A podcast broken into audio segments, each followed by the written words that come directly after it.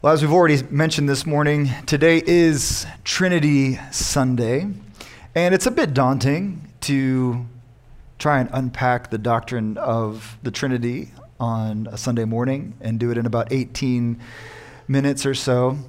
Um, today is not the day for novel ideas. Uh, any kind of novel idea today on Trinity Sunday might as well just be called heresy. And so we're not going to try and offer you any really clever analogies or images about what we mean when we say Trinity. And as daunting as this is today, um, I think about my friend who was invited to Islamabad, Pakistan, to speak at the Islamic University. And they asked him to come and to speak on the basics of Christianity the basics of Christianity. Uh, I'm talking about my friend Rowan, of course.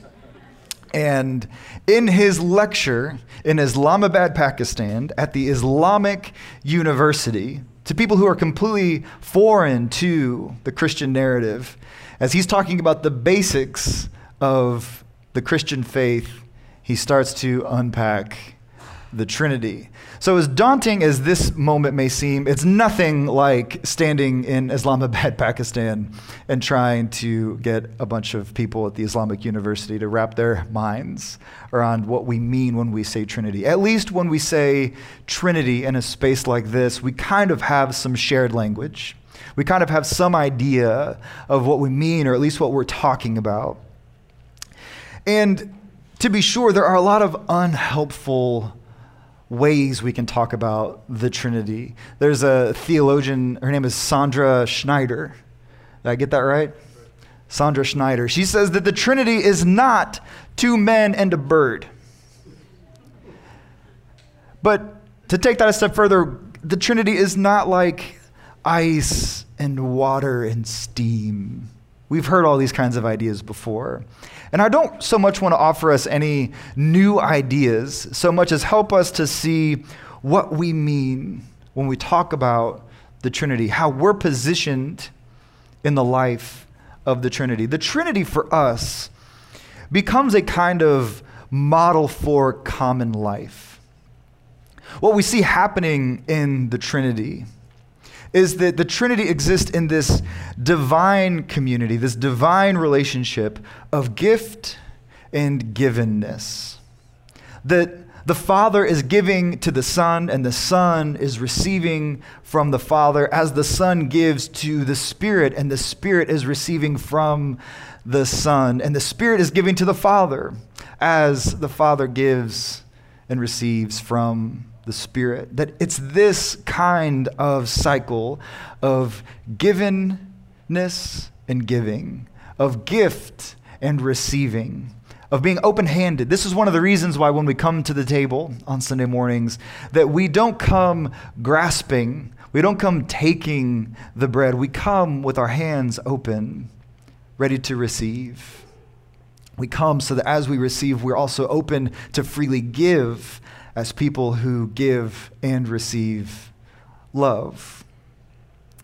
Rowan Williams says that a doctrine like that of the Trinity tells us that the very life of God, the very life of God, is a yielding or a giving over into the life of the other. That for us to find ourselves situated in this life of the Trinity, this life that is a, a, spilling over of the love that is given between Father, Son, and Spirit. To find ourselves there is to be people who are oriented toward one another. Our lives are in Christ, as the scripture tells us, God of very God. Which means that for the Christian, the Trinity is not a model for common life, even though I just said it's a kind of model for us. It's not a model of common life. The Trinity is reality itself. The Trinity is not an abstract theory or some out there philosophy. The Trinity is where you live. It is not primarily a doctrine that we try to ascend to and try to understand. It's the reality to which the baptized people belong. And to be baptized, of course, is for us to be filled up with the Spirit in which God is God, and to be bound up with the bond that the Son has with the Father, and to realize at the deepest possible level that we are bound by the same Spirit to everyone else and to everything else. This is the space in which we live and move and have our being. This means that for us, the Trinity is singing a kind of song in the universe. And for us to step into that divine community, to step into that divine relationship, is for us to learn how to harmonize with that music so that our lives can sing, so that our lives can make sense in light of the Spirit. And then, of course, for us to resist this kind of song, to resist this kind of unity and this kind of love and this kind of givenness, for us to resist it is to live in discord with the Spirit and with one another. In our gospel text, we see this kind of tragic person of Nicodemus. And Nicodemus, of course, the text tells us that he comes to Jesus at night. He comes under the cover of darkness in the kind of safety of anonymity. And what we see in Nicodemus is that he has, he has yet to see the depths to which he is bound to others. And so this is why he comes at night, that he still has something to protect.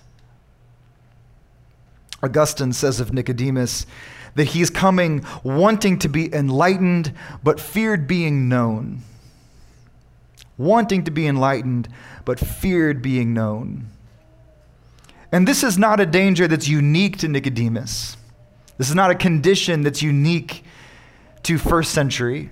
We are also in danger of wanting to come to be enlightened, but resist and fear actually stepping into the light. We fear and we resist knowing and being known. But of course, the Spirit is the one that blows where it pleases, as our gospel text mentioned this morning. And so, what we see is that if we are people whose lives are animated by the Spirit, if we are really people who have been able to hoist our sails and be blown along by the breath and the wind of the Spirit, what we see is that the Spirit is always leading us back to one another. And so, for us to want to live in darkness, to live in anonymity, to live in spaces that don't require us to know others and to be known by others, is to actually resist the work of the Spirit in our lives. If we're people who are captured by this Spirit, we will inevitably be brought back to service and to love one another. Today's a bit of a complicated day for a number of reasons. It's Trinity Sunday. Today is also Memorial Day weekend. And so it's important for us to pause and to recognize the ways in which people have sacrificed for centuries, securing the kinds of freedoms and independence that we share, that we're privileged to have. Today is also Today is also the senior PGA championship at Southern Hills Golf Club. It's a miracle any of you are here today. And today is also the centennial anniversary of the Tulsa Race Massacre. 100 years today. Which means that for 100 years, Tulsa has been living in the wake of the bloodiest racial massacre in American history, just a few blocks from where we're seated today. It's an eight minute walk from this location. And to be sure, we are still working out what it means to live on the other side of that moment. We haven't sorted out what it is for our geography to be reshaped by that moment. Not very many of us think about the ways that the physical geography of Tulsa is shaped by that moment. That we have Highway 244 that exists as this kind of boundary marker of Tulsa and North Tulsa. I had an opportunity a couple of years ago to interview Tony Moore, who is the director of The Gathering Place for the last couple of years. And in that conversation with him, he mentioned that he was working at Disney World, and he's one of the park directors at Disney World, which is incredible. And he said, I would never really leave Disney unless it was to like go to like China or maybe someplace in the UK because they just pour so much money and so much thoughtfulness into their common spaces, the spaces where they share their lives together. And then he gets his phone call from Tulsa, and they present this project of gathering space, gathering place. And as he started doing some digging and doing some research into the history of Tulsa, he started to see the way that this project was so much more than just a park. This was so much more than just a nice place to bring your family and go for walks. But he bumps into the history of the Tulsa Race Massacre. He sees the ways in which our demographics are physically split between North and South. He sees the ways in which kids who are born in North Tulsa oftentimes spend their entire lives without ever even coming south of downtown. And he saw the way that this place could actually be these, these, one of these connection points for a community like Tulsa. And so he's championing projects like making sure there are free shuttles that are coming from North Tulsa and bringing kids to the gathering space, which is an amazing effort, right? But it's tragic. It's tragic. But it's still the space in which we live and if we're going to be people of a place, we need to know who we are. We need to know what's in the ground in a place like Tulsa, which means we have to let not just our physical geography shift, but the geography of our souls and our spirits and our hearts. I remember when we were in Jenks a number of years ago, and we were looking at a building on 41st and Harvard. Some of you remember this. And we were in a family meeting, and we mentioned, you know, we've got this opportunity. We think this is going to be great, really exciting. Um, the location's at 41st and, and Harvard.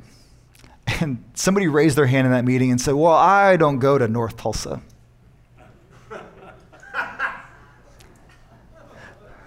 Forty-first and Harvard we have no idea. We have no idea who we are, where we come from. But it's so many people's lived experience here in Tulsa. And to be sure, when we're bumping into a moment like this anniversary, we have to assess how do these things happen? And then, how do we, as a community on the other side of this moment, heal in this moment? This fear of knowing, this kind of spirit that Nicodemus carries into this conversation with Jesus, this fear of knowing and being known, mixed with deep prejudice and hatred and racism, this is what leads to events like the Tulsa Race Massacre. But the knowing and the being known is how we heal. Taking risks with one another, standing in solidarity with one another. This is what heals us. One of our texts for today, it's kind of an odd text. It's out of Isaiah chapter 6. You don't run into too many verses in Isaiah that aren't a little odd. Let me read this for us. This is Isaiah 6, it says, In the year that King Uzziah died, I saw the Lord seated on a throne. He's having this vision, high and exalted, and the train of his robe filled the temple, which paints this picture of a kind of worship scenario. Above him were seraphs, each with six wings. With two wings they covered their faces, with two they covered their feet, and with two they were flying. And they were calling to one another, Holy, holy, holy is the Lord Almighty. The whole earth is full of his glory. At the sound of their voices, the doorposts and thresholds shook, and the temple was filled with smoke. Woe to me, I cried. I am ruined, for I am a man of unclean lips, and I live among a people of unclean lips. and my eyes have seen the King, the Lord Almighty. Then one of the seraphs flew to me with a live coal in his hand, which we, he had taken with tongs from the altar. And with it he touched my mouth and said, See, this has touched your lips. Your guilt is taken away, and your sin is blotted out. Then I heard the voice of the Lord saying, Whom shall I send, and who will go for us? And I said, Here am I. Send me. I want to draw our attention to this moment in this text of this live burning coal. Oftentimes, when we see texts like this, we associate this live coal with a kind of punishment, with a kind of judgment on someone. Remember that verse in Romans 12 that says, When your enemy is hungry, feed them. When your enemy is thirsty, give them something to drink. And by doing this, you will what? Heap burning coals on his head. But in antiquity, what we see is that fire is not equated with punishment. It's not equated with judgment as we understand judgment. Fire in antiquity is a cleansing fire. It means it's a, a kind of burning away, taking away everything that isn't true in us. This is what we see in Isaiah that he is the one who is touched with the coal, and it says what? His guilt is taken away, and his sin is blotted out. The church fathers, the patristics, attach this idea to Jesus, and they say that Jesus' life is like iron that has been heated in the fire until it has the same power to burn as the fire does. Think about that. That the life of Jesus is so connected, so inseparable from the life of God, that it's like the iron that's been heated in the fire that has the same power now to burn that the fire does. They're saying that as God, Jesus' life is so unreservedly bound up in the life of God the Father that they are, in effect, the very same life, doing the very same things, burning away the very same dross, casting out the very same guilt and shame, because Jesus is God from God, light from light. This is the room that we are invited into. This is the reality that we are invited to participate in. So that when we show up, we can show up in order to know and to be known.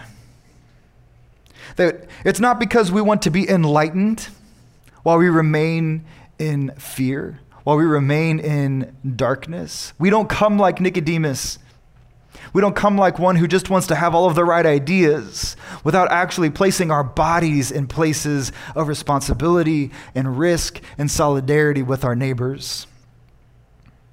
We show up so that we can be the baptized, the ones whose lives are filled up with the Spirit, bound up with the bond that the Son has with the Father, so that our lives now have the same power to burn as the fire of God in the world not for judgment, not for condemnation, not for shame, but so that their guilt can be sent away. Their guilt is departed, their shame abandoned, their sin forgiven. And in this way, we will all be healed. Amen.